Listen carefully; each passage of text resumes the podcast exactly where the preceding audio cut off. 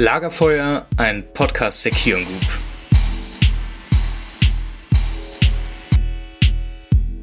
Gute und herzlich willkommen zurück am Lagerfeuer. Nachdem wir in der letzten Folge der Logimat einen Besuch abgestattet haben in Stuttgart, wollen wir heute nochmal tief in die Welt des Warenlagers vom Morgen eintauchen. Und der Weg dahin ist gar kein weiter. Denn wen wir beim ganzen Abgehetzer auf der Logimat verpasst haben, das ist das Fraunhofer Institut für Materialfluss und Logistik aus Dortmund. Das kennt ihr sicherlich schon, ohne genau zu wissen, dass ihr es eigentlich kennt, denn Überraschung, dort wird der Loadrunner von uns hergestellt. Und genau deshalb habe ich mich mal telefonisch mit dem Leiter des Fraunhofer Instituts zusammengesetzt, um mit Professor Michael Tenhompe mal darüber zu sprechen, was die Praxis des Loadrunners eigentlich bisher aussagt. Acht Leute arbeiten an dem sogenannten Loadrunner und haben dafür sogar ein eigenes Enterprise Lab. Alles weitere, würde ich sagen, finden wir jetzt einfach mal heraus. Jetzt habe ich Sie schon fast vorgestellt, aber möchte natürlich nochmal zur Eingangsfrage fragen. Wer sind Sie und was machen Sie eigentlich beim Institut? Ja, Michael Temmerhompel, ich bin geschäftsführender Institutsleiter des Fraunhofer Instituts für Materialfluss und Logistik und das ist immer verbunden so eine Position mit einem Lehrstuhl an der Universität, in meinem Fall an der TU Dortmund. Bevor wir dann noch weiter, vor allen Dingen auch über das Fraunhofer Institut, natürlich auch über den Loadrunner reden, müssen wir mit einem Quickfire beginnen. Müssen, weil das für Sie wahrscheinlich eine etwas verrückte Rubrik sein wird, aber die ist dafür da, damit die Hörerinnen und ich Sie besser kennenlernen können. Ich gebe Ihnen entweder die Auswahl zwischen zwei verschiedenen Dingen oder frage Sie einfach etwas Bestimmtes und bei der Antwort geht es dann einzig und allein darum, das wirklich Erstbeste zu antworten, was Ihnen in den Sinn kommt. Sind Sie bereit? Bereit. Okay, wenn es Sie nach Frankfurt verschlägt, welche kulinarische Spezialität gönnen Sie sich? Grüne Soße oder Frankfurter Kranz? Ja, in jedem Fall Frankfurter Kranz von meiner Tante Ursel. Die konnte den perfekt. Dann direkt die nächste Frage. Es ist so, zumindest in meiner Generation seit 15 Jahren gefühlt schon eine Glaubensfrage bei Handys. Apple oder Samsung? In jedem Fall Apple. Ich bin ähm, iPod-Generation und da ist Apple einfach angesagt. Dann gehen wir direkt schon zur letzten Frage dieser Rubrik und die ist, was ist Ihre ganz persönliche Lieblingstechnologie der Zukunft? Ja, natürlich der Loadrunner, das muss ich jetzt ja sagen. Nein, ganz im Ernst, das ist auch wirklich, aber äh, Sie meinen ja vielleicht auch mal außerhalb in meines unmittelbaren Wirkungskreises. Und da fällt mir als allererstes das James Webb Space Teleskop ein, was jetzt gerade seinen Betrieb aufnimmt und äh, von dem wir jetzt in naher Zukunft eben ganz fantastische Bilder erwarten. Das ist eine unglaubliche Technologie, die da am Lagrange-Punkt gehängt wurde, am Himmel gehängt wurde. Und da erwarte ich wirklich, wirklich viele tolle, tolle äh, Erkenntnisse und Bilder in naher Zukunft. Ich gucke jeden Tag ins Internet und schaue, ob es was Neues gibt. Wenn wir jetzt schon mal einen Präsidenten hier am Tisch haben, dann frage ich einfach mal, warum gibt es überhaupt so viele Fraunhofer-Institute? Ja, jedes Fraunhofer-Institut ist einem bestimmten Thema zugeordnet und wir sind halt in das Institut für Logistik und für die technische Logistik insbesondere. Das ist auch sehr stark mit unserem Standort verbunden. Und das Institut selber beschäftigt sich eben mit 100 Prozent Logistik, also mit nichts anderem als Logistik, aber wir decken auch die ganze Bandbreite ab. Aber immer, so wie es bei Fraunhofer üblich ist, äh, verbunden mit technischen Lösungen, die wir gemeinsam mit Industriepartnern oder Forschungspartnern entwickeln. Okay, jetzt haben wir vor einigen Monaten das Warenlager von morgen vorgestellt und das ist ja auch in der Presse und in der interessierten Öffentlichkeit auch ziemlich rumgegangen. Da wurden Sie auch häufig damit zitiert, dass diese Schwarmroboter der Loadrunner ein tolles Beispiel für die Silicon Economy sind. Ich habe da natürlich direkt an Silicon Valley gedacht und habe mich dann gefragt, äh, diese Assoziation wird bestimmt beabsichtigt gewesen sein. Was steckt denn dahinter? Ja, in der Tat, äh, das Silicon Valley, das beschäftigt uns ja schon ziemlich lange. Ne? Ich war vorher Unternehmer, bin dann 2000 zu Fraunhofer gekommen, vorher ein paar Firmen gegründet und da war immer schon das Silicon Valley das große Vorbild. Aber jetzt sind wir eben doch ein ganzes Stück weiter und mehr und mehr sehen wir, dass ein Ökosystem entsteht, eine Plattformökonomie entsteht und der Loadrunner wird ein wesentlicher Teil wahrscheinlich sogar sein, nicht nur für die Logistik, in diesem Gesamtkonzept, äh, was wir im Neudeutsch Ökosystem nennen und als Silicon Economy bezeichnen. Jetzt haben Sie auch gerade schon davon gesprochen, dass es am Ende sich um ein Gesamtkonzept dreht. Dann möchte ich aber doch noch so konkret nachfragen. Gibt es denn so den einen großen Vorteil, den Silicon Economy so verspricht? Es verbindet alles miteinander. Und das ist äh, genau das, was die Silicon Economy miteinander ausmacht. Ähm, und es ist auch sehr stark verbunden mit Open Source Technologie. Im September letzten Jahres kam von Ihrem Institut die Mitteilung, dass der Loadrunner auf den Weg gebracht wird in diesem sogenannten Enterprise Lab. Ich sprach es ja bereits vorhin an und die Newsseite Logistik heute sprach dann auch davon, dass dieses Enterprise Lab dann auch das größte an ihrem Institut sei. Stimmt das? Ja, zurzeit ist das tatsächlich der Fall. Also wir haben inzwischen 13 Enterprise Labs, wenn ich es richtig in Erinnerung habe, gehabt ähm, und äh, betreiben das auch seit etlichen Jahren, dieses Format, und das ist sehr, sehr erfolgreich. Und aktuell ist äh, das Kion Enterprise Lab tatsächlich das größte, äh, was wir haben. Und das spiegelt auch so ein bisschen wieder die Bedeutung dieser Entwicklung, Loadrunner-Entwicklung. Die war ja der Ausgangspunkt. Und äh, ich kann Ihnen sagen, wir haben gerade den Preis bekommen äh, für die beste Akquisition 2021, sind also zu der besten zu dem besten Projekt der gesamten Fraunhofer Gesellschaft gewählt worden. Das sind wir nicht gewohnt, dass logistische Themen tatsächlich in so einer Hochtechnologie Gesellschaft wie der Fraunhofer Gesellschaft tatsächlich zu dem besten Industrieakquisition, besten Industrieprojekt äh, gewählt werden. Dann lassen Sie uns bei dem Thema mal ganz kurz bleiben, denn Sie bezeichnen ja den Loadrunner auch als Revolution für die Logistik und wir sprachen ja, ja auch gerade darüber.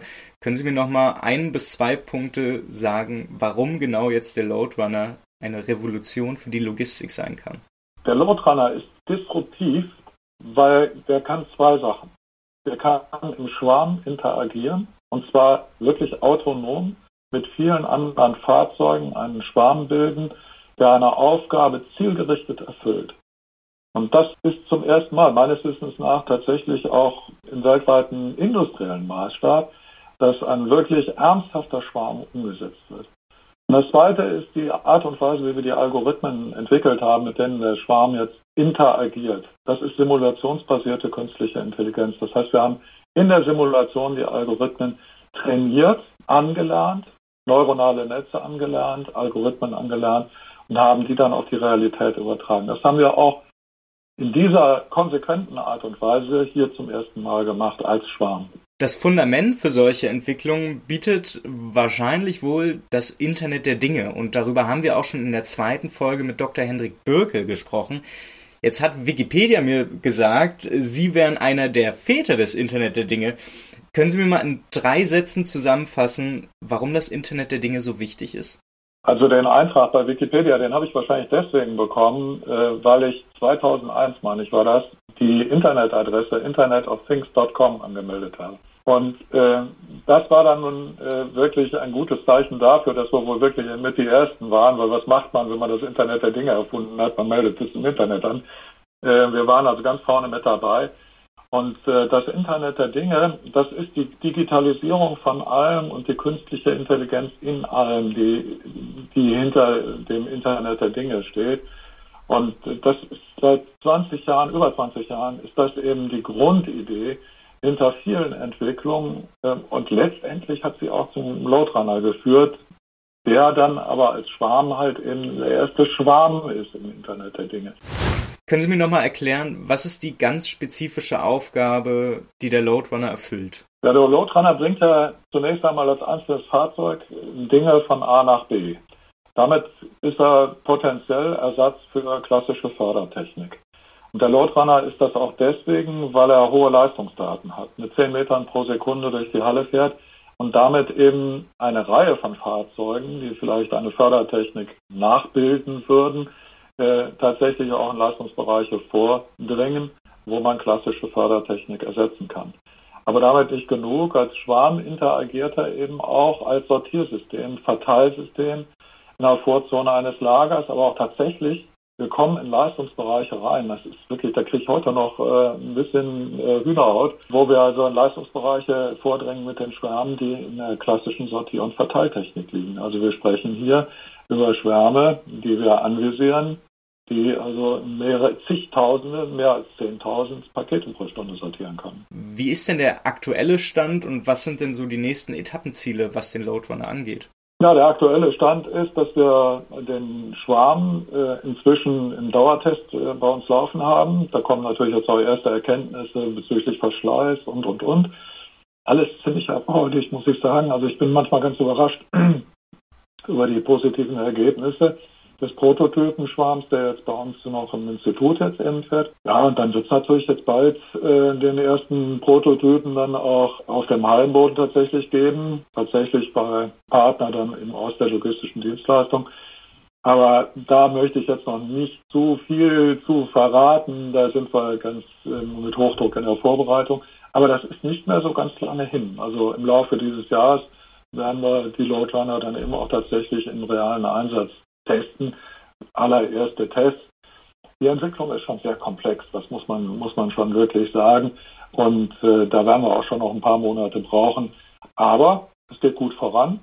Und ich glaube, wir werden bald wieder ein paar interessante, spannende Bilder sehen, wo wir dann eben auch mal erster prototypisch mal vor Ort im Paketverteilzentrum mal die ersten Loadrunner mal Einsatz sehen ich finde, beim Loadrunner zeigt sich diese Verzahnung von Wissenschaft und Wirtschaft sehr gut. Also die Kion Group als Unternehmen auf der einen, das Fraunhofer Institut dann eben aus wissenschaftlicher Perspektive auf der anderen Seite.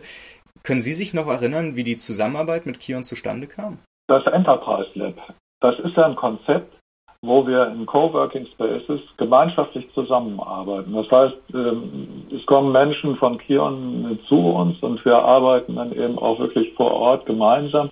Kion war für uns deswegen der ideale Partner, weil sie vereinigen halt im Unternehmen einerseits Fahrzeuge, auch autonome Fahrzeuge, auch schon seit langer Zeit, ja. aber sie vereinigen eben auch die Systeme bei der Thematik bei ihrer Tochter äh, systemisches Denken. Und das passt eben wunderbar zusammen. Und damit waren sie für uns der Wunschpartner. Und ich bin sehr, sehr froh, dass Sie Ja gesagt haben, als wir Ihnen einen Antrag gemacht haben, mit uns zusammenzuarbeiten. Mit diesen Einblicken kommen wir auch schon wieder zum Ende. Und ja, richtig gehört, ich habe mich auch schon wieder ans richtige Lagerfeuer gesetzt. Ich würde aber mal behaupten, der Professor Michael Tinhompel hat uns gerade ordentlich Insights gegeben.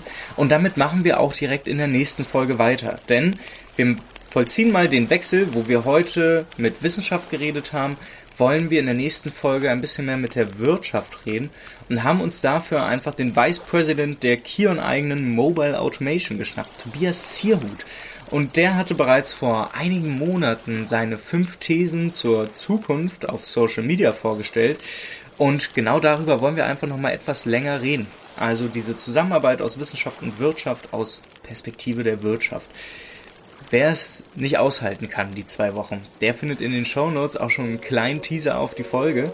Und wir hören uns dann in exakt zwei Wochen wieder. Bis dahin bleibt mir nichts anderes übrig, als es jedes Mal zu wünschen. Bleibt gesund, passt auf euch auf. Bis dann, ciao.